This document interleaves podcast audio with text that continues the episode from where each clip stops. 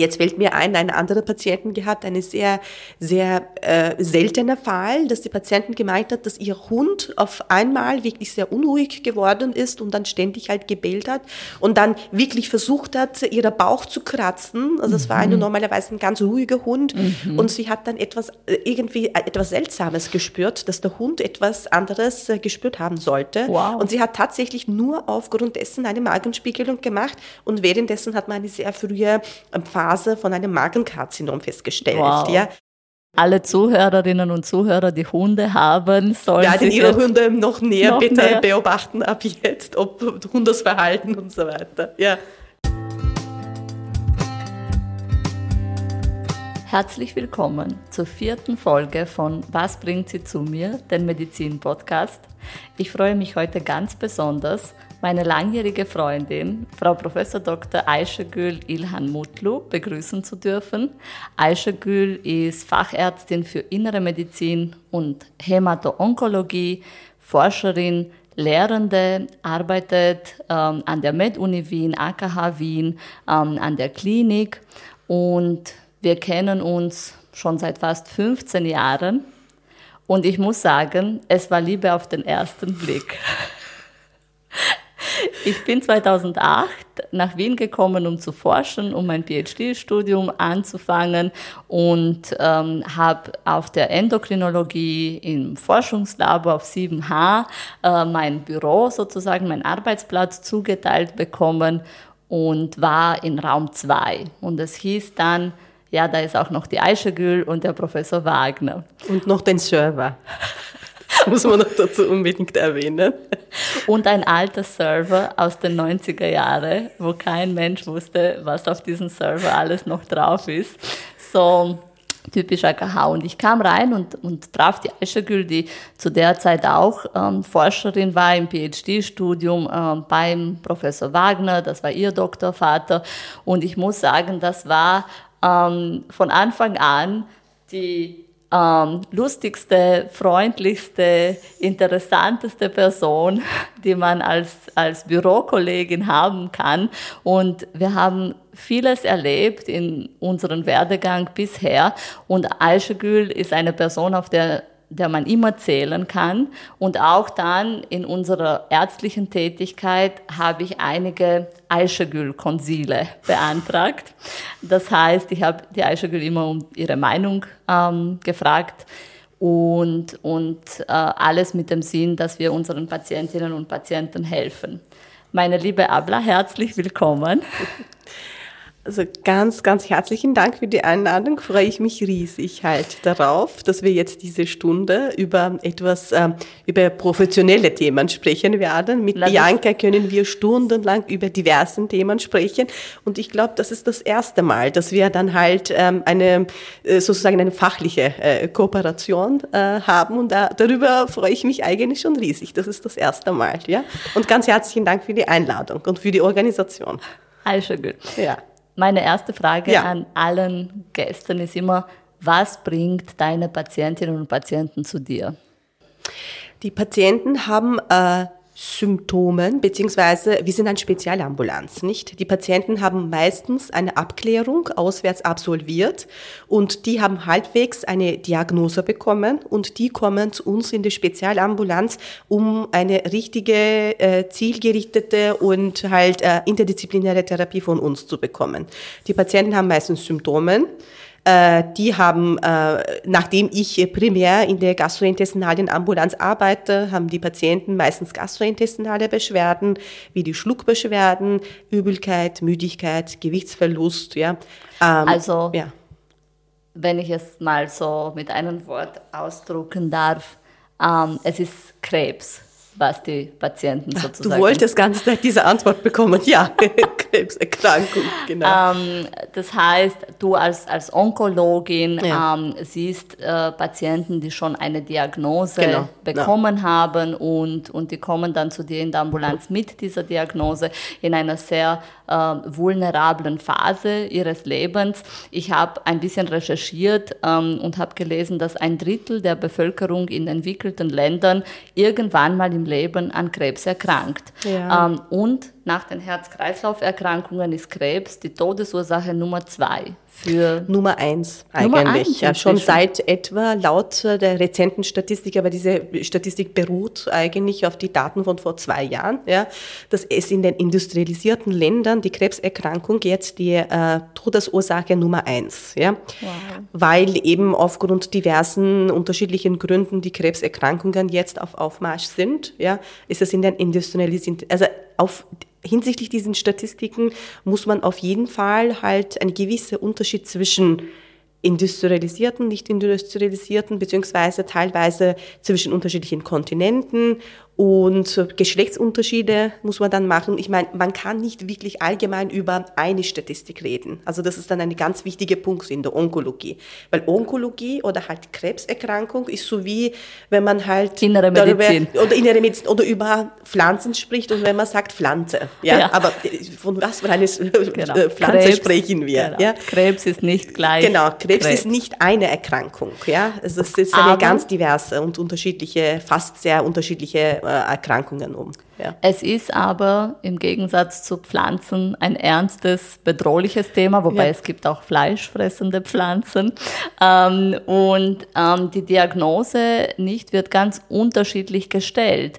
Ähm, Zufallsbefund wie ein Schatten auf der Lunge ja. oder bei, im Rahmen der Vorsorgeuntersuchung so beim Hausarzt oder auf der Notaufnahme sogar. Mhm. Ähm, und ähm, da fällt mir auch eine Geschichte ein, wo wir auch zusammengearbeitet haben, eher ungewollt.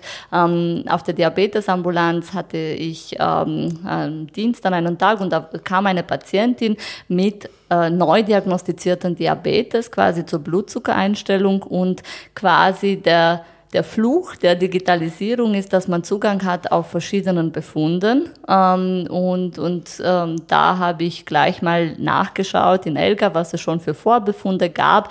Die Patientin war 62 Jahre alt und habe gesehen, dass sie in den letzten Wochen einiges an Untersuchungen gemacht hat, unter anderem ein CT ihrer Bauchspeicheldrüse, weil ähm, die Hausärztin ähm, sie zu Untersuchungen geschickt hat, weil sie meinte, sie hat so Magen-Darm-Beschwerden, Schmerzen, irgendwie ein Unwohlsein und da war ein komischer Knoten mhm. ähm, in der Bauchspeicheldrüse, der hoch verdächtig war.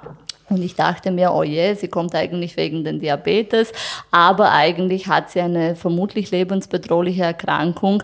Und um, um dem müssen wir uns mehr oder weniger kümmern. Und ich habe die Patientin dann gefragt, wollen Sie wissen, ähm, was im CT-Befund rausgekommen ist, weil sie hatte erst äh, zwei Tage später den Besprechungstermin sozusagen. du hast es im LGM vorausgesehen. Ja, ja. und ich habe es vorausgesehen. Und dann äh, habe ich dich angerufen und dich gefragt, okay, da, da schaut sehr verdächtig aus, was soll ich tun? Ähm, und du hast mir dann Ratschläge gegeben, okay, welche Untersuchungen noch notwendig mhm. sind, um die Patientin so schnell wie möglich in einen sogenannten Tumor Tumorboard vorzustellen. Tumorzentrum einzubinden, genau. Ich meine, das, du hast natürlich einen ganz wichtigen Punkt erwähnt, äh, Bianca, das mit der Diagnosestellung, das ist natürlich auch sehr vielfältig und unterschiedlich, so wie die Krebserkrankung selbst, ja. So wie du erwähnt hast, haben wir ein gutes Vorsorgeprogramm in Österreich. Ähm, manche Patienten werden im Rahmen dieser Vorsorgeprogramme entdeckt. Das kann man nicht wirklich eigentlich als Zufallsbefund äh, bezeichnen, weil hier die Patienten ja aktiv etwas tun, ja dass sie dann halt an einem Vorsorgeprogramm teilnehmen und dass die Erkrankung währenddessen in einer früheren Phase festgestellt wird.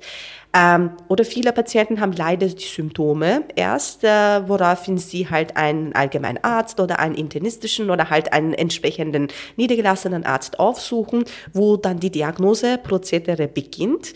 Ähm, es gibt aber tatsächlich manche Patienten, wo es tatsächlich eine komplette Zufallsdiagnose ist. Es kommt immer wieder vor, dass der Hausarzt zum Beispiel sagt, ja, äh, ja, Sie machen eine Koloskopie im Rahmen der Vorsorgeuntersuchung, ja, machen Sie dann gleichzeitig auch eine Gastroskopie. Ja, das kann ja nicht schaden. Ja, ja genau. wenn eine, Sie schon schlafen, ja, wenn Sie dann sowieso, genau, wenn Sie sowieso die Narkose bekommen, in einer Sitzung kann man dann beides erledigen. Ich habe ein paar Patienten so erlebt, ja, wo einem ein Magentumor in einem früheren Stadium im Rahmen der Koloskopie Koloskopie-Untersuchung festgestellt würde. Nicht deswegen, weil Koloskopie Schlauch so lang war, aber der Patient hat gleichzeitig auch Gastroskopie bekommen.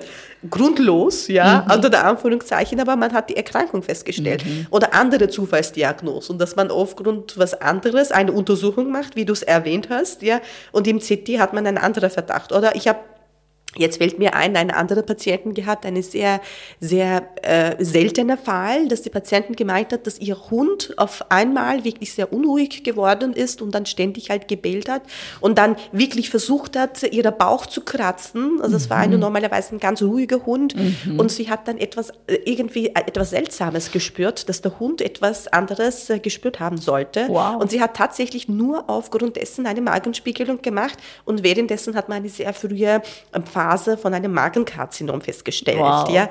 Und wir wissen aber mittlerweile, dass die Hunde ja gut riechen mhm, können mhm. und dann die Krebserkrankungen schon in den früheren Phasen unterschiedliche halt Stoffe äh, entwickeln und freisetzen können, die dann ähm, halt äh, durch eine, zum Beispiel eine kluge Nase, also in der, oder intelligente Artificial Intelligence Nase und so weiter mhm. aufgenommen werden können. Wow. Ja, also Geruch ist allgemein ein Diagnosemittel geworden. Wir wissen ja H2-Test oder C12-Test, auch Laktoseintoleranz-Test oder halt. Genau, also diese sind, Tests, die ja, man macht, um eine um, Lebensmittelunverträglichkeit zu testen. zu testen. Das heißt, vom Geruch kann man schon einiges feststellen und das hilft uns eben, dass die, dass die Hunde so eine Neigung haben, ähm, hat das die Marke Forscher ähm, dafür, dafür, dazu inspiriert, dass sie halt solche Mittel für die Krebsfrüherkennung auch entwickelt haben. Ja. Das ist ein ganz, zu dem Thema kommen wir dann noch, aber das mit also dem, den Patienten habe ich sehr interessant gefunden. Alle Zuhörerinnen ja. und Zuhörer, die Hunde haben, sollen Werden ihre Hunde noch näher noch bitte mehr. beobachten ab jetzt, ob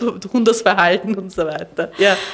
Ähm, das ist extrem spannend und ja. was man auch weiß, nicht, ist, dass aber, und das ist erfreulich, sage ich einmal, wenn man an Kinder denkt, aber dass die meisten Krebsfälle, also wenn, es, äh, wenn ich jetzt richtig sage, über 65 Prozent aller Krebsfälle werden ab dem 65. Lebensjahr ja. diagnostiziert. Ja, mhm. so ist es. Also 65 beziehungsweise 60. 60 ist ein bisschen eine, so ein Modealter sozusagen. Eine aber, was? Oder halt, wie soll ich sagen? Also ah, eine, Modealter. Ein, ein Alter, wo man dann sagt, ab 60, mhm. weil Alter allgemein ist größter Risikofaktor für jeden jede Krebserkrankung, mhm. ja, Alter selbst, ja. Und 60 ist der Alter oder über 60 ist der Alter, wo die Krebserkrankungen tatsächlich deutlich mehr häufiger vorkommen. Und wir wissen aufgrund der Industrialisierung, aufgrund der halt äh, Verbesserung des Lebensstils und äh, aufgrund der Bekämpfung von infektiologischen Erkrankungen und so weiter, leben die Menschen in westlichen Ländern deutlich länger, also länger als 60. Und diese, diese Schwelle würde in den, so etwa in den 80er, 85er Jahren äh, überschritten. Das heißt, seit etwa 40 Jahren leben die Menschen durchschnittlich länger als 60 Jahren oder halt mehr als 60 Jahren. Und das führt dazu, dass die Krebserkrankungen mehr, also häufiger vorkommen. Also das ist natürlich, ähm, in allen Munden ist es, dass Krebserkrankungen deutlich häufiger geworden sind in unserem Zeitalter. Das mhm. war vorher nicht so. Also vor 50 Jahren war das nicht oder vor 40 Jahren war das nicht so. Mhm. Es war nicht so, weil die Menschen einfach nicht die entsprechendes entsprechendes Jahr erreichen konnten. Die sind ja mit 55 oder 60 verstorben aufgrund Lebensbedingungen, ja, aufgrund verschiedener kardiovaskuläre Erkrankungen, ja, aufgrund verschiedenen Gründen. Das ist also wie gesagt alleine rein aus Logik, ja, je älter wir werden, desto mehr werden wir mit unterschiedlichen onkologischen Erkrankungen konfrontiert. Mhm. Ja, das hat damit eigentlich wenig zu tun, dass die onkologischen Erkrankungen per se mhm. häufiger geworden sind, sondern wir können deutlich mehr diagnostizieren. Ja, unsere radiologischen Methoden und pathologischen Methoden sind deutlich mehr, also besser geworden und Menschen werden auch älter. Ja, ja und dadurch werden sie auch. Ist unsere Umwelt krebserregend. Also Definitiv, wir kennen Rauchen, ja. wir ke können ähm, Luftverschmutzung, ja, äh, teilweise wird, äh, wir werden diese ganzen sogenannten endokrinen Disruptors, wo kein Mensch ganz hundertprozentig weiß, was die sind und was die machen, aber für alles also Mögliche. Sagst, als Endokrinologe. Na, da gibt es auch sehr interessante Statistiken, Bianca, in den, in, wiederum in den industrialisierten Ländern. Ja, bis zu 60 Prozent aller Krebserkrankungen haben vermeidbare Genesen. Also diese Statistik ist aus meiner Sicht wirklich erschütternd. Ja? Stellst du dir vor, zwei Drittel unserer Patienten wären nicht existent, mhm. wenn dann entsprechend ein paar unterschiedliche Risikofaktoren vermieden würden werden. Also das heißt, was sind die? Ganz, ganz banal, aber mhm. leider, das ist mhm. die Tatsache, Rauchen, wenn man sich aufs Rauchen verzichtet hätte. Mhm ähm, Alkohol, mhm. ja, weil hepatozelluläres Karzinom in erster Linie, aber auch die anderen mehreren. Also Leberzellkarzinom. Ja, genau, genau, Leberzell, Leberkarzinom, primäres Leberkarzinom, Lebertumoren, ja. Mhm. Oh, infektiologische Erkrankungen, ganz wichtig, ja. Epstein-Barr-Virus, Epstein-Barr-Virus, Hepatitis genau, C. Hepatitis B, C, HPV, ähm, und Helicobacter, ja, das mhm. sind alle äh, gut nachgewiesene Onkogenen, sagt man so. Ja, das sind dann die Faktoren, die die onkologische, unterschiedliche onkologische Erkrankungen bremst, äh, äh, äh, zu onkologischen Erkrankungen führen. Ähm, oder halt UV-Licht, ja. Also das UV-Licht ist UV-Licht für das, Hautkrebs. Genau, das ist etwas, was man dann noch vermeiden kann, beziehungsweise mit einem entsprechenden Sonnenschutz kann man die Risiko verringern oder halt die andere, wie Bewegung, mhm. gute Ernährung, ja Adipositas, ja. Also das sind wirklich die Dinge, wenn man drauf achtet, sind 60 Prozent, ja. Also die Ratio und die Statistik ist wirklich äh, also unglaublich, äh, unglaublich äh, ähm, beeindruckend, ja. be beeindruckend und ernüchternd, dass man halt diese Erkrankungen haben. Und stellst du dir vor, das sind direkte das heißt 60 Prozent. Ja. Also die restlichen 40 Prozent haben äh, höchstwahrscheinlich auch etwas zu tun mit äh, Rauchen oder halt mit den infektiologischen Erkrankungen, aber diese 60 Prozent haben Kann direkt, man. ja, direkt mit diesen, mit diesen Ursachen zu tun. Zu tun ja. ja. Ich habe heute, ähm, ich glaube, ich habe es dir geschickt, eine interessante Arbeit gelesen, dass äh, Väter von Töchtern mhm. interessanterweise eine längere Lebenserwartung haben. Pro Tochter hat man ähm, zu erwarten, dass man 74 Wochen länger lebt, interessanterweise. Man hat aber nicht gesagt, ob diese Töchter Ärztinnen sind oder nicht. Und da musste ich an deinen Vater denken, der ja vier ich Töchter hat. Ich habe auch gleich an meinen Vater gedacht, ja.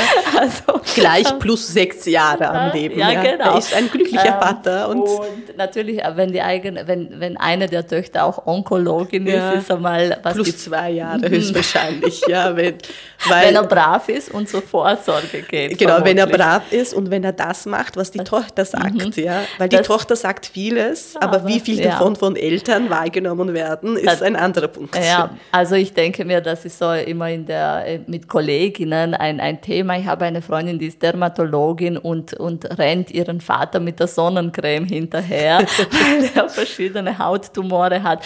Mein Vater hat Adipositas und Diabetes. Ich äh, renne mit der Spritze hinterher sozusagen. Also das mit Koloskopie habe ich schon längst aufgegeben, muss ich ganz ehrlich sagen. Also War mein Vater macht das, mein Vater macht das nicht. Ja, also meine Mutter auch nicht. Äh, obwohl meine Mutter hat einen Bruder hat, der im wirklich jungen Alter an Kolonkrebs ähm, äh, erkrankt war und leider daran verstorben ist. Also das ist äh, nicht einfach. Mhm. Ja, deswegen ist das für mich dann halt alleine, alleine von meinem Beispiel oder mhm. von, von, von was ich von meiner Familie auch gelernt habe es ist sehr schön, Vorsorgeuntersuchungen zu haben. Vielleicht etwas, was ich am Ende sagen sollte, sage ich am Anfang. Aber man soll halt die Bevölkerung dazu motivieren, diese Vorsorgeuntersuchungen an, diese, an diesem Programm teilzunehmen. Weil man kann das beste Programm auf der Welt haben, die beste Methoden.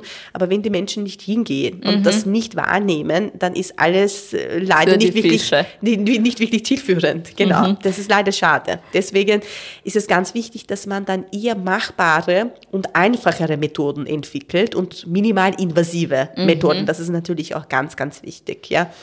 Wenn man dann mit einem Stuhltest halt Krebs äh, nachweisen kann, ist es natürlich genau. das Beste, dass eine relativ kompliziertere Koloskopieuntersuchung den Menschen erspart bleibt. Genau, weil ja. jetzt gibt es den sogenannten Centifid-Test, ja. wo mhm. man menschliches Blut und menschliches DNA im Stuhl äh, identifizieren kann mhm. ähm, und, und quasi, wenn das positiv ist, wird erst eine Koloskopie empfohlen ja. und das soll etwas besser sein als dieser klassische Hämokult-Test, wird aber noch nicht von den Kassen erstattet. Also vielleicht wäre das etwas, was dein Vater... Ja, das wäre äh, perfekt. Wenn ich nur Blut Blutabnahme, also Blut abnehmen würde und dass ich alle onkologische Erkrankungen im Blut sehen würde. Das wäre ganz optimal für meinen Vater. Gibt ja. sowas?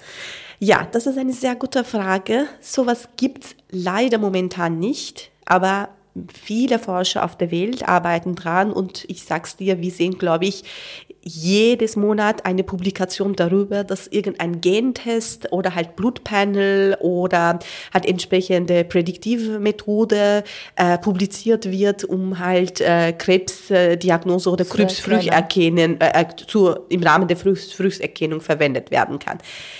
Aber Weil man muss dann etwas sagen, ähm, äh, wie gesagt, die Forschung arbeitet ganz intensiv daran. Solche Methoden müssen aber gut validiert werden und gut getestet werden. Also mhm. du kannst nicht blind, weil ein Test halt wirklich menschliche DNA oder Tumor-DNA im Stuhl zeigt, kannst du das nicht breitbasig an der Bevölkerung das ansetzen, weil eine Vorsorge oder eine Früherkennung wirklich Sinn machen soll. Ja, also das, was wir jetzt haben, würde im Rahmen vielen Studien bei mehreren tausend, sogar bei mehreren Millionen von gesunden Menschen untersucht und man hat dann eine klare Empfehlung letztendlich abgegeben. Genau, und es gibt ja. Leitlinien ja, und genau. so weiter, was, auf was man sich berufen kann. Und genau. natürlich, genau. also es gibt anekdotische Evidenz, wie zum Beispiel deine Geschichte mit dem Hund, ja. ähm, aber der Hund kommt nicht in den Leitlinien vor, sozusagen. Das wird nicht kommen, aber eine elektronische Nase kann durchaus kommen. Mhm. Ja, also das ist jetzt ein bisschen eine Zukunftsmusik, ja, aber wie gesagt, das mit, der, mit den, mit den Früherkennungsmethoden sind derzeit halt einige Highlights das mit Low-Dose-CT zum Beispiel. Ja? Ähm, also äh, besser, besser zu sagen, man muss halt die Risikogruppen äh, erkennen. Gut erkennen und definieren. Ja, also was sind die Risikopatienten? Mhm. Also muss ich eine Früherkennungsmethode wirklich mhm. breitbasig bei der Bevölkerung, bei jedem Menschen, bei jedem 20-jährigen Mensch mhm. äh, durchführen oder soll ich dann halt wirklich ja. eine, ein Fenster definieren oder Patientengruppe, wo mhm. ich diese Früherkennungsmethoden. Also das mit Low-Dose-CD finde ich, dass es schon ein Erfolg ist diesbezüglich. Es sind zwei große Studien, eine aus Europa und eine aus Vereinigten Staaten. Da müssen wir sagen, Low-Dose-CD ist ein, ein CT, eine CT-Untersuchung, die mit einer ganz geringen Bestrahlung Bestand, genau. durchgeführt wird, genau. um Krebserkrankungen womöglich im frühen Stadium zu erkennen. Lungen, also besonders für Lungenkrebs. Ja, das würde eingesetzt bei Menschen, die rauchen und leider mit dem Rauchen nicht aufhören, um Lungenkrebs äh, rechtzeitig oder frühzeitig zu erkennen. Und, äh, und die Daten sind wirklich vielversprechend. In Vereinigten Staaten, in manchen Zentren wird das angeboten. Ja? Oder halt mit der elektronischen Nase war das gerade. Also das ist ein sehr, sehr interessanter Punkt und das wird tatsächlich momentan für die Früherkennung von Lungenkrebs und Speiseröhrenkrebs ähm, in, besonders in China untersucht, weil besonders für die Länder, die eine extrem große Population haben, kann eine Früherkennungsstrategie für die Stadt extrem viel kosten. Ja, deswegen müssen sie natürlich darauf schauen, dass sie einfachere und kostengünstigere Methoden entwickeln. Also das, diese Methoden werden meistens in China sehr intensiv geforscht. Ja. Aber immerhin, was ich dann wirklich ähm, ganz stark betonen möchte, das sind alle Früherkennungsstrategien. Das heißt, die dienen, um die Erkrankung zu erkennen. Mhm. In erster Linie ist das, glaube ich, ganz wichtig, die Erkrankung primär vorzubeugen. Mhm. Was bedeutet das? Das heißt, dass wir dann wirklich darauf schauen sollen, dass wir nicht erkrankt werden, weil auch egal wie früh eine Erkrankung oder eine Krebserkrankung äh, festgestellt wird, ist das trotzdem eine riesige emotionelle Natürlich. und körperliche Belastung. Besser ist, dass das Krebs nicht passieren würde. Also deswegen jede Primärprophylaxe oder Vorsorge ist deutlich besser als die beste Früherkennungsstrategie. Ja, das, das heißt nicht rauchen, nicht übermäßig trinken und auf HPV-Impfung achten, beziehungsweise auf die Infektionen achten, viel bewegen, UV-Schutz, äh, gesund ernähren. Äh, und somit haben wir schon, haben wir schon viel dazu beigetragen. Mhm. Ja. Ähm, um natürlich so, so gesund ähm, und lang wie möglich zu leben, für, für sich selber, für die ähm, geliebten Menschen um einen und ja. so weiter. Aber natürlich, es muss auch ähm, ein, ein, ein Wille da sein, beziehungsweise, ja, dann glaube ich, sind nicht nur wir, äh, sondern viele andere in der Situation, wo wir unsere Väter oder Schwiegerväter ein bisschen motivieren könnten, weil ähm, es, äh, man hört dann auch, ähm, also zum Beispiel mein Schwiegervater hat gesagt, naja, letztendlich ist es mir egal, an was ich versterbe. Somit ist es wichtig zu betonen, wofür man, ähm, man das Ganze macht. Aber wie du es gesagt hast, Es ist natürlich die Diagnose Krebs, ist eine arge Diagnose. Viele fürchten sich davor und wenn sie äh, mal quasi zu dir in der Ambulanz kommen, ist die Diagnose mehr oder weniger gestellt oder ja. hochgradiger Verdacht. Und Onkologen und Onkologinnen sind in dem Sinne was ganz Besonderes, weil sie sehen Menschen, die am vulnerabelsten sind. So ist das. Genau. Und sie müssen gute Kliniker sein, also gute Therapien und Diagnosestellung kennen, aber sie müssen auch gut kommunizieren können, ja. Empathie zeigen und natürlich mit diesem Schicksal auch umgehen können. Wie machst du das? Das ist ein unglaublich wichtiger Punkt, dass du jetzt ansprichst, weil für mich ähm, hat unser Bereich oder unsere Branche auch zwei ganz wichtige Säulen. Ja? Ärztliche bzw. fachliche Kompetenz und auch menschliche Kompetenz. Ja, also die gehen sehr, äh, sehr intensiv einher, beziehungsweise sie assoziieren sich sehr stark und eine kann aus meiner Sicht ohne andere wirklich nicht gut vorgestellt werden. Ich meine, äh, natürlich möchte ich in erster Linie, dass Arzt oder Ärztin, die mich behandelt, ärztlich und fachlich wirklich kompetent ist, aber auf der anderen Seite möchte ich die menschliche Seite auch sehen. Also nur ärztliche Kompetenz, äh, Kompetenz und ohne sozusagen menschliche Seite gibt es natürlich genug Beispiele und ich denke schon, dass ein Arzt mit guten menschlichen Kompetenzen sehr viel, äh, einen sehr großen Unterschied machen kann. Und wenn wir das machen, also besonders aus meiner Sicht, die Aufklärung ist ein extrem wichtiger Punkt. Das heißt, der Patient muss wissen, worum es geht und muss gut aufgeklärt werden, weil wenn man gut Aber aufgeklärt ist, da ja, gibt es auch kulturelle ja, Unterschiede. Gibt es sehr viele kulturelle Unterschiede von Seiten der Ärzte oder Patienten? Von Seiten ja. der Patienten und der Angehörigen quasi. Wir sagen, viel. jeder Mensch hat ein Recht, die Wahrheit zu erfahren oder die Wahrheit angeboten zu bekommen. Aber es gibt auch ähm, andere Sitten, wo es heißt, nein, die Angehörigen, die Angehörigen sagen, sagen nein, wir müssen ihn schützen. Also ich denke hier an, an Rumänien zum Beispiel. Jetzt weiß ich nicht, wie es in der Türkei ist. Ähnlich, ja. Mhm. Ähnlich ähnlich. Ich merke schon und ich bekomme halt solche Anfragen auch von Angehörigen. Ich sage aber klar, dass das nicht meine Meinung ist und dass ich dann, weil Patient spürt ja mhm. letztendlich. Ich habe x unterschiedlichen Beispielen gehört von Patientenseiten, dass der Patient sowieso das gespürt hat, dass etwas nicht in Ordnung ist. Dann Wie der Hund. Genau, und dann zusätzlich muss der Patient halt halt mit diesem Gefühl mhm. äh, sich beschäftigen, weil die Angehörigen ihm anlügen, mhm. sozusagen. Mhm. Ja, also ich, das mhm. ist ganz kontraproduktiv. Ja. Ich versuche die Angehörigen halt dazu zu überzeugen, aber das ist ein ganz wichtiger Punkt. Aber für mich ist es eine wirklich sehr, sehr wichtig, dass nicht nur, weil wir haben nicht nur Patienten, wir haben auch Patientenangehörigen. Ja, genau. Das ist dann halt die besondere Seite von Onkologie. Das heißt, wenn jemand erkrankt ist, dann ist gleichzeitig äh, Mutter, also je nach Alter, Mutter oder Vater oder Gatte oder Gattin Kinder. oder die Kinder sind auch beteiligt, wegen vielen unterschiedlichen mhm. Gründen. Ja.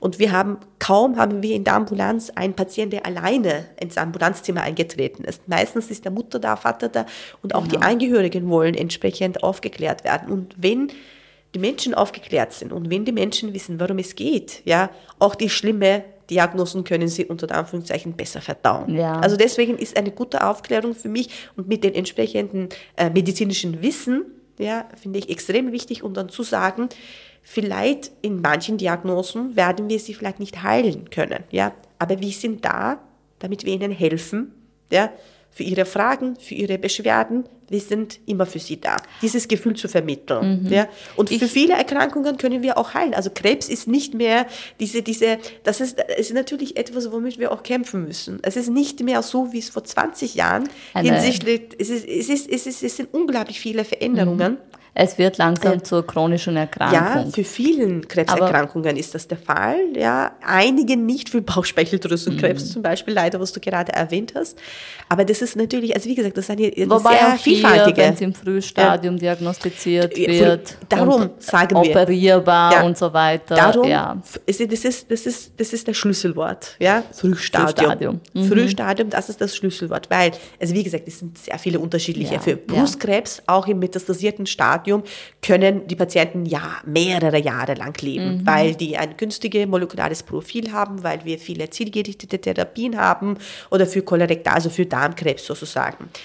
Äh, Aber was ganz für alle Erkrankungen, für alle Krebserkrankungen wichtig ist und was gültig ist, wenn wir die Patienten im früheren Stadium erkennen und mhm. diagnostizieren, können wir die Erkrankung wirklich heilen. Darum ist eben die Vorsorge wichtig. So wichtig, ja. ja. So wichtig, ja, für egal, für Bauchspeicheldrüsenkrebs oder halt für Hirntumoren, ja. Auch, auch bei den Hirntumoren haben wir eine entsprechende Klassifizierung, WHO-Grad. Ja. Und wenn ich das in früheren Stadien feststelle, mhm. im Vergleich zu Stadium 4, habe ich natürlich mehr Chancen.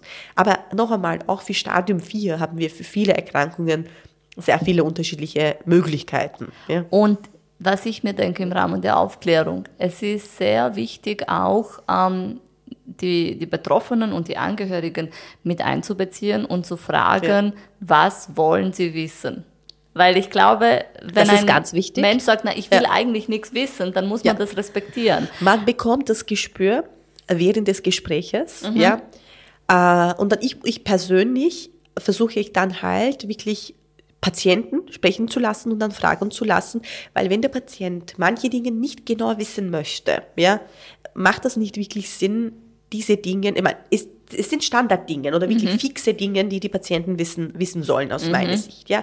Und dann mehr, und manche Patienten wollen zum Beispiel punktgenau die Zahlen wissen. Mhm. Also ich bin Prognose. nicht wirklich, ja, ich bin nicht wirklich ein Zahlenfan. Sage ich das auf keinen Fall automatisch. Mhm. Aber wenn der Patient explizit das wissen möchte, sage ich, dass das halt ein Mittelwert ist und dass dann mhm. halt wirklich ja, Ausreißer ja. gibt in beiden Richtungen, ja, äh, mit diesem, mit dieser Vorinformation sozusagen erwähne ich schon die Zahlen, ja. weil der Patient das, das unbedingt, äh, weil, weil, weil, weil der einfach keine Ruhe bekommt ohne Aber das Zahlen, sind auch oft interessante Gespräche. Eine Freundin von mir ist 73, hat die Diagnose Brustkrebs bekommen und wollte unbedingt über die Prognose informiert werden und saß bei ihren Onkologen ähm, und er hat gesagt, naja, wenn ich mir diesen Rechner hier anschaue, ist die Wahrscheinlichkeit, dass sie an was ganz anderes sterben, außer Krebs, viel höher. in ihrem Alter, ja. Alle humorvolle, in ihrem Alter und alle humorvolle Onkologe. Ja, Alter ist natürlich ja ein ganz, ganz wichtiger Punkt, Alter und Krebs. Ja, das ist ein komplett anderer Punkt, weil manche Krebserkrankungen, muss man sagen, im fortgeschrittenen Alter deutlich langsamer verlaufen mhm, als im früheren. Alter. Und somit spielt das natürlich, also darum sagen wir ja, also Krebs ist selbst eine komplexe Erkrankung, aber Mensch ist selbst auch komplex, dass wir dann mehrere unterschiedliche Co-Faktoren haben, mhm. die die Prognose beeinflussen zu können. Deswegen, ja. ich würde mich da nicht sehr auf die Zahlen, falls die Patienten äh, dieses Podcasts zuhören, ich würde mich sehr, weil jeder Patient, auch wenn ich das Patienten sage oder nicht, mhm. ja, es sind manche Prognose-Calculators, mhm. ja, so wirklich äh, von manchen großen Instituten von, von Memorial Sloan Kettering, von Mayo, Mayo. Clinic und mhm. so weiter, gibt es solche Tools. Ja? Also ein Patient, der dann halbwegs gut Internet bedienen kann, kann mhm. die Parameter dort eintippen und dann wissen, okay, fünf Jahre Überlebenschance, weiß ich nicht, 20 Prozent. Genau. Also. Ja. Das kann jeder Patient natürlich, aber es sind dann sehr viele Faktoren, die dabei die eine Rolle spielen. Zum ja. Beispiel, ob man Töchter hat. Ja, genau.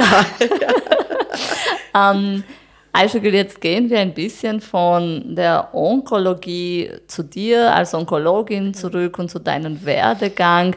Ähm, warum hast du dich fürs Medizinstudium entschieden? Ja, das hat ein bisschen... Ähm also, also ich, ich, weiß nicht, ob, ob, ob das interessant ist für diejenigen, die das zuhören, weil ich habe das eigentlich relativ früh entschieden, dass ich eine Medizinerin sein möchte. Ich war acht Jahre alt. Ich kann mich an dem Tag sehr gut erinnern. An dem Tag? Kannst an dem Tag sogar. Wahnsinn. Weil ich wollte, ich meine, das ist ein bisschen eine komische Geschichte, ja, sage ich euch ganz am Anfang. Ja, ich wollte eigentlich eine Bundeskanzlerin werden.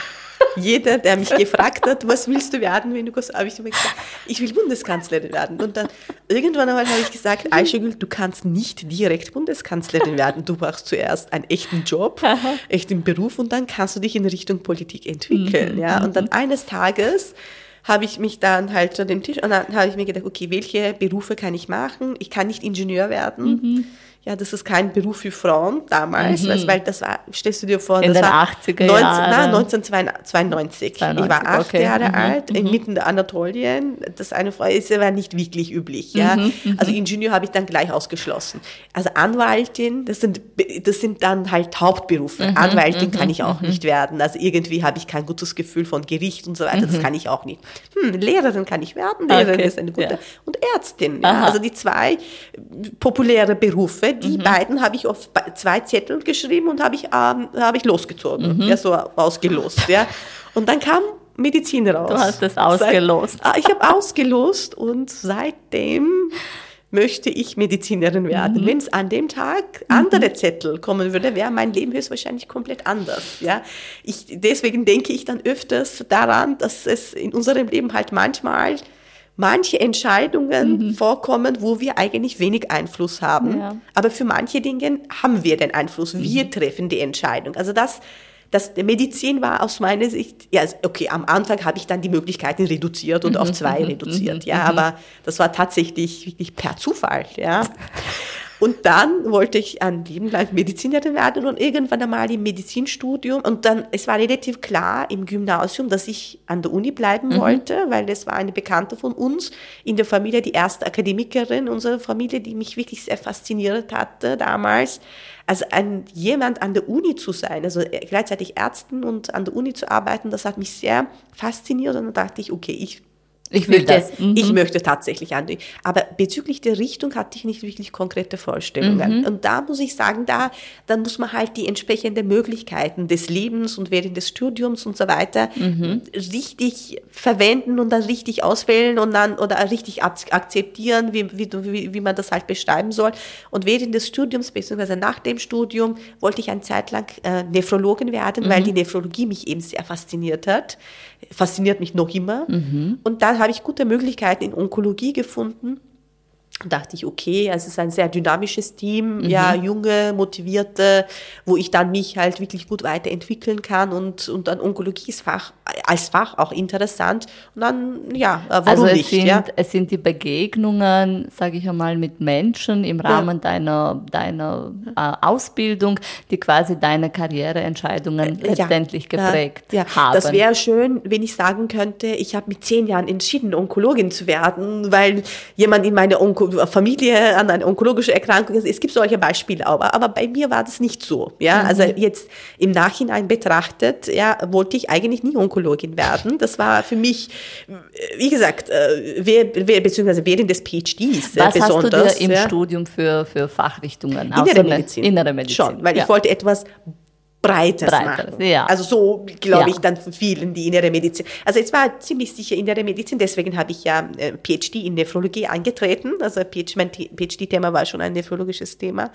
Und Onkologie, wie gesagt, aber nachher habe ich mich niemals bereut äh, für die Entscheidung, dass ich in Richtung Onkologie gegangen bin, weil ich das wirklich sehr sowohl, es ist ein sehr schwieriger Fach hinsichtlich der Klinik, aber dieser Patientenkontakt gefällt mir extrem, weil, weil sobald ich die gute und nette und positive Rückmeldungen und ich muss sagen, ich habe fast eigentlich immer positive Rückmeldungen von Patienten bekommen und das ist einfach eine extreme Motivation, sowohl in der Klinik als auch in der Wissenschaft, weil du siehst, du arbeitest die Patienten, die jetzt sind und dann mit der Wissenschaft hoffentlich habe, äh, hilfst du, hilfst du der, die Patienten, die halt in der Zukunft kommen werden. Das heißt, du bist dann halt ähm, so in zwei Richtungen ähm, fühlst du dich, dass du dann etwas Gutes tust. Ja? Mhm. Derzeitige Patienten hilfst du und auch die zukünftigen. Also dieser positive Feedback, äh, positive Feedback vom Patienten ist für mich extra und vom Patientenangehörigen natürlich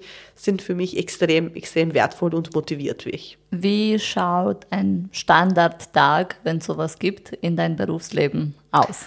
Vor dem PC Wenn es sowas sitzen. gibt, das ist eine gute, das ist eine gute Fragenformulierung. Ähm, ich bin äh, ja fast äh, immer in der Ambulanz tätig.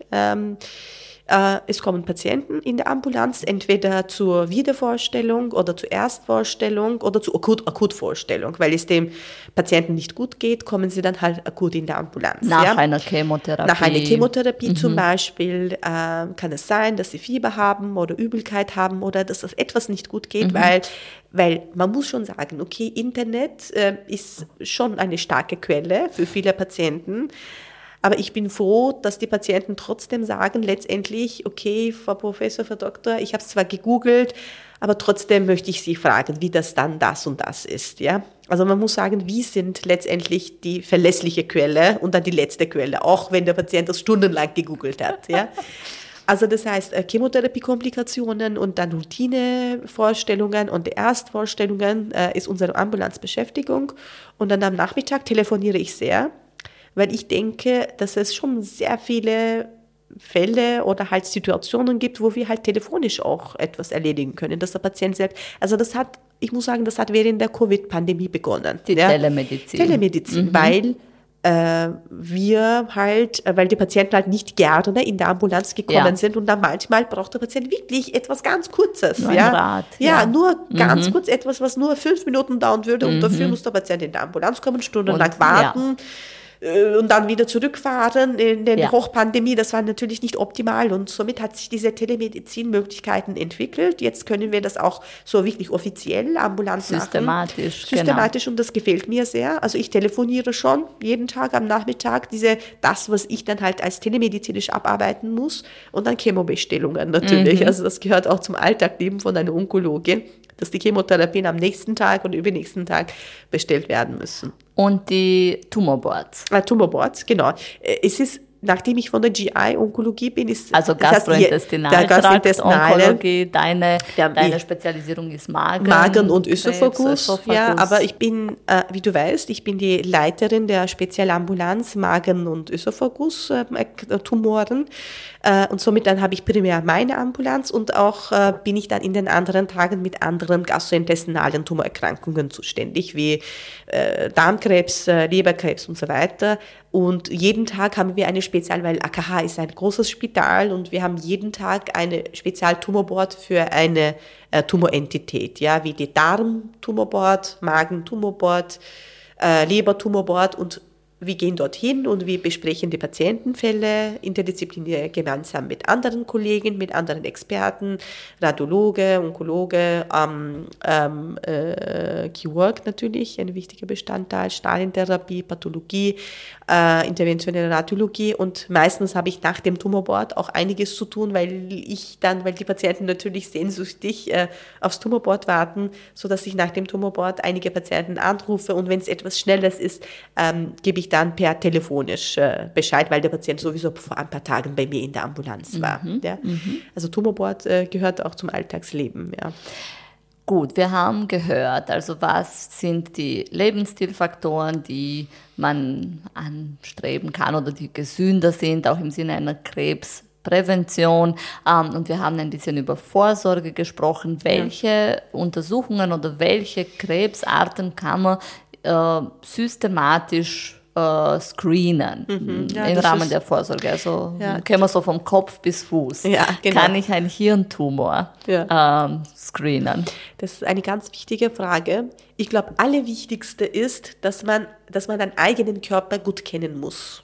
Das ist, das ist dann alle, das klingt, das hört sich sehr banal an, aber mhm. das ist tatsächlich eine der wichtigsten, weil, also besonders für Hautkrebsvorsorge äh, ist es natürlich wichtig, dass ich dann, wenn man sagt, zweimal jährlich, laut äh, so allgemeine Empfehlung, ja, dass man dann sich dann halt mal so wirklich nackt vor dem Spiegel schauen muss, ob es dann irgendwelche Muttermeile größer werden oder auffällig werden und so weiter. Und das heißt, dass man eigene Körper kennt, ja, beziehungsweise für Brustkrebs zum das Beispiel. Abtasten. Selbst abtasten. Es ist etwas ganz Einfaches, aber das ist etwas ganz Wichtigeres, ja, ganz Banales, ja. Ansonsten haben wir unterschiedliche Möglichkeiten und je nach Land ja, äh, gibt es unterschiedliche Vorsorgeprogramme. Und in Österreich gibt es auch ein gut etabliertes Vorsorgeprogramm für Männer und für Frauen, ja, weil unterschiedlich, aufgrund der unterschiedlichen Bedürfnissen sind die Empfehlungen auch anders. Und es ist ganz wichtig, dass man es halt mit dem Allgemeinarzt, also mit dem halt Hausarzt, das, äh, das, das bespricht. Äh, das sind aber, das ist ganz wichtig zu erwähnen, das sind Vorsorge, Früherkennungsprogramme ähm, ähm für Patienten, die, für Menschen, eigentlich keine Patienten, die keine Symptome haben. Mhm. Und das sind wirklich sehr sehr, sehr gut definierte äh, Patienten, also Menschengruppen. Mhm. Ja, das mhm. heißt, Frauen alle zwei Jahre eine Mammographie ab 45. Lebensjahr bis zu etwa 70. Lebensjahr. Oder halt für Darmkrebs wiederum von ab 45 bzw. ab 50 alle, fünf, alle, alle sieben bis zehn Jahre. Ja, also eine Darmspiegelung mhm. äh, sozusagen in regelmäßigen Abständen. Das sind sehr gut bestimmte und einbegrenzte Menschengruppen, wo die Früherkennungsuntersuchungen angeboten werden und vom Krankenkasse eben ähm, halt äh, übernommen erstattet. wird und mhm. erstattet wird. Ähm, aber wenn jemand halt während äh, oder halt zwischen diesen äh, Untersuchungen irgendwelche Symptome entwickelt oder vorher, wenn jemand mhm. etwas abtastet mit 40, ja, mhm. muss, Unbedingt. muss äh, natürlich ja. Äh, der Arzt kann schon frühzeitig ähm, äh, angesucht oder halt kontaktiert mhm. werden. Und das ist auch ganz wichtig, also für Brustkrebs oder für PSA-Screening oder für urologische, Prostata, für genau. Prostata-Screening und so weiter gibt es auch ähm, eine, eine, eine Altersgrenze. Ja, man kann natürlich über diese Altersgrenze hinaus mhm. die Untersuchungen weiter durchführen lassen. Aber aus den vielen Studien, mhm. die, die, die in den letzten vielen Jahrzehnten durchgeführt wurden, wissen wir, dass manche Knoten oder Erkrankungen ab ab, ab fortgeschritten, ab einem gewissen Alter deutlich ähm, benigne, so gutartige mhm, Verlauf. Mhm. Also gutartig, ich meine, das ist schon Krebs, mhm. aber Krebs mit einem langsamen Verlauf. Genau. Und darum ist die Strategie manchmal ja so eine Art von Don't Touch, mhm. ja, oder halt bis wann, deswegen, ja. Bis wann soll man PSA messen? Ja, also bis 70 sagt man, aber mhm. auch bis, mit, bis 70 bei wirklich äh, Risikopatienten, also mhm. nicht bei allen Menschen, alle, mhm. alle Männer wird mhm. empfohlen, PSA, ähm, PSA, PSA äh, zu bestimmen. Also darum, ähm, es gibt eine allgemeine äh, Bevölkerungsempfehlung, aber auch eine Risikogruppenbestimmung. Ja? Wenn du halt jemand bist, ja, mit einem BRCA1 äh, Genmutation, das ist diese sogenannte Angelina Jolie Gen, ja? Mhm. also viele, viele Menschen kennen das als Angelina Jolie,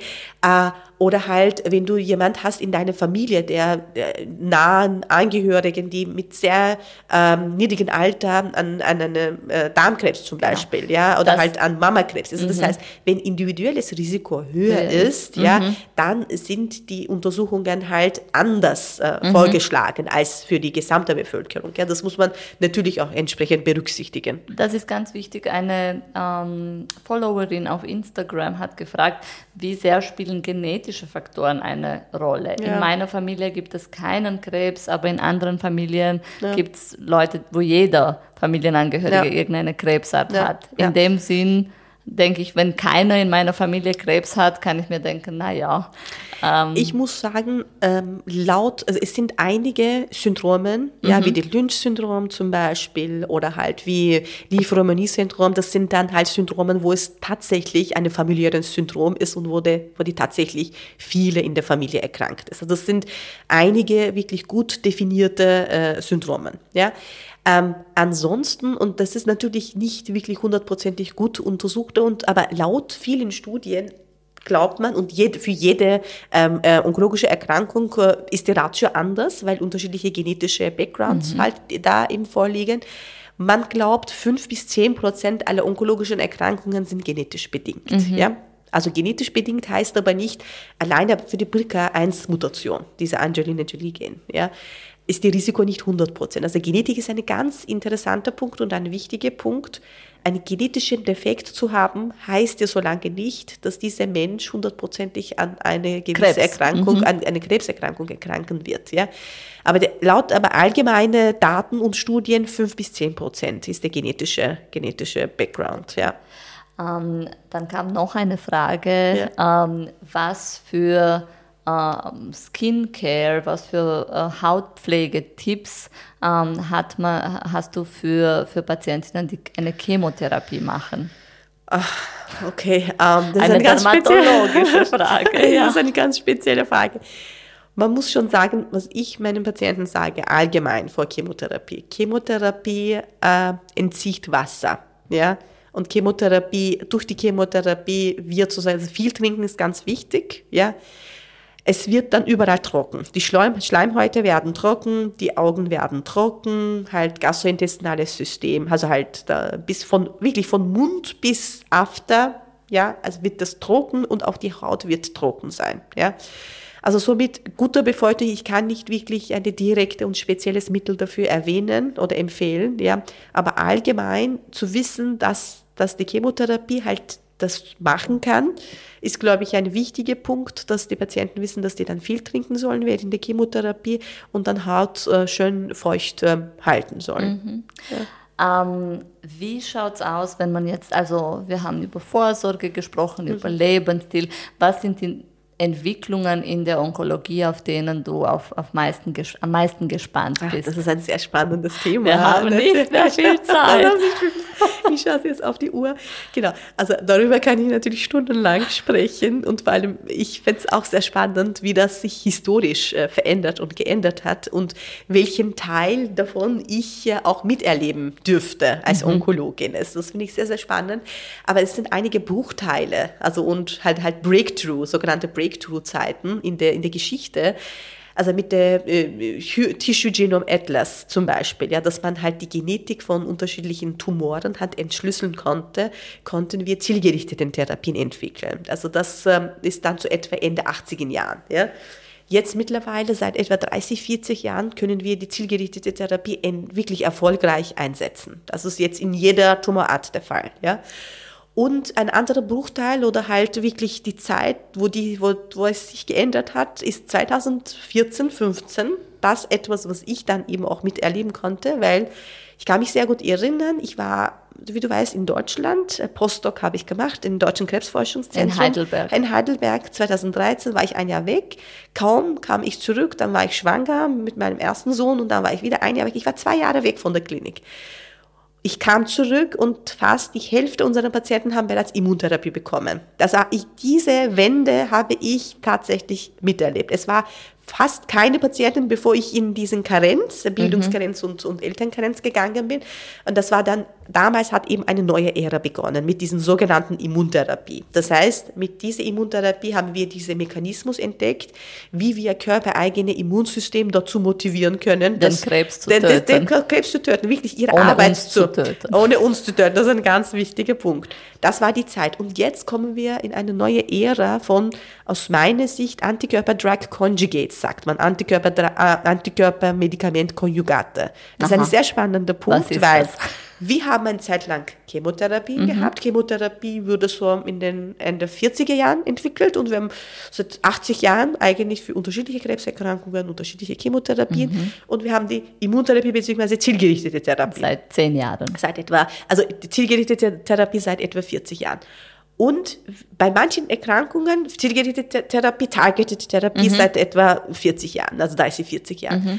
Und jetzt mittlerweile haben wir die Möglichkeit, Chemotherapie und zielgerichtete Therapie in einem Molekül zu kombinieren. Mhm. Ja, das heißt, mhm. also Patient bekommt eine Therapie, aber in einem Antikörper, du, du kennst ja die Struktur ja. von dieser Y-förmige Struktur von Antikörper, wo dann auf dem Antikörper Chemotherapie-Moleküle eingekuppelt werden. Mhm. Also damit mit einem stabilen Linker. Dorthin genau, geht, damit die Chemotherapie, dieser Antikörper direkt dorthin geht, wo mhm. diesen entsprechenden Eiweiß auf die Zelloberfläche vorhanden ist mhm. und bindet dort rein mhm. und wird internalisiert, also kommt sozusagen in die Zellinnere. Ja? Und sobald es in die Zellinnere kommt, wird die Chemotherapie, die auf dem Antikörper eingebunden ist, in der Zelle, nicht draußen, aber in der Zelle freigesetzt mhm. und tötet die, die, mhm. die Zelle Krebszelle. In die Krebszelle. Mhm. Das ist eine sehr spannende und für jede Krebsart, mhm. ja, momentan wird wie verrückt geforscht und mhm. wir haben einige Zulassungen und ich glaube, in den nächsten Jahren werden wir eine Tsunami erleben diesbezüglich, mhm. Antikörper-Drug-Konjugate. Äh, ja. Mhm. Das wird jetzt wahrscheinlich die nähere Zukunft sein. Und künstliche Intelligenz natürlich, ja. Ich glaube, in deinem jeden Podcast wird darüber gesprochen auch künstliche Intelligenz äh, hat sehr viel Potenzial und die wir hoffentlich nützlich für die Menschheit in der Zukunft verwenden können. Ja, hoffen. Also ja. das, da müssen wir uns in fünf Jahren mal drüber ja, genau. unterhalten. Das erzähle ich dir mehr. Oder wir ja. lassen künstliche Intelligenz den Podcast. oh, ja, nicht. nein, nein. Ähm, zum Schluss noch, ähm, ja, wie gehst du mit Work-Life-Balance um? Wieder mein eine.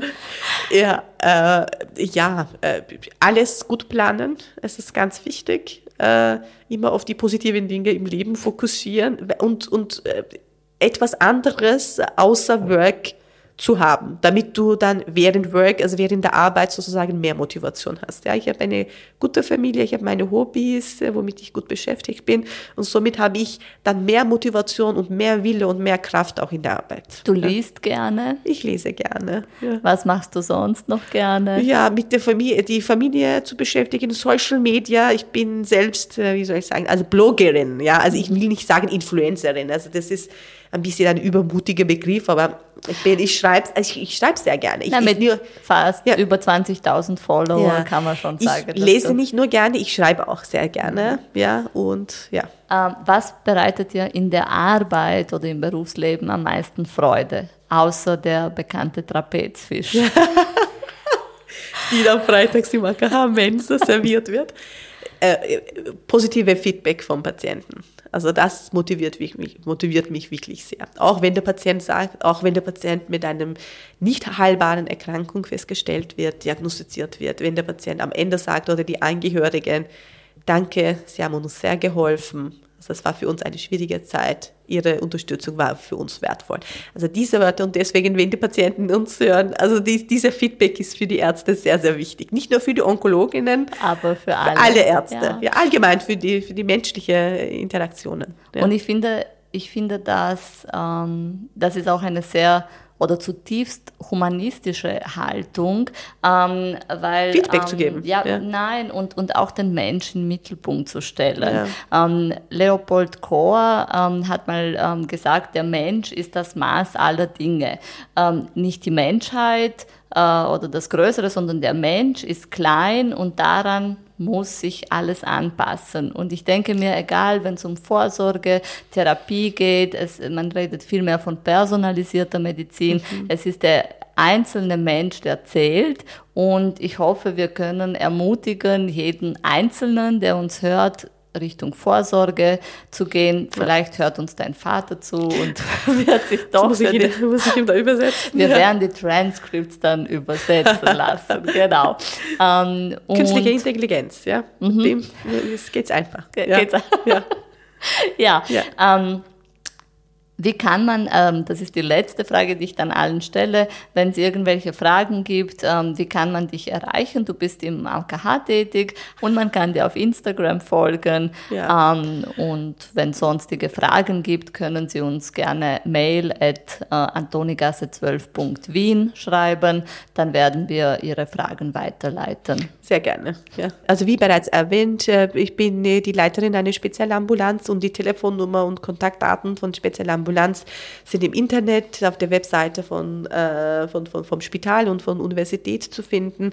Die Patienten, wenn sie Fragen haben oder halt Second Opinion, ähm, können sie sich gerne an die Ambulanznummern äh, wenden. Die werden wir auch in den, in den Shownotes einblenden. Mhm. Liebe Frau Professor Ilhan Mutlu, vielen, vielen Dank, dass du heute dabei warst. Das ist die zweite Sendung im neuen Jahr.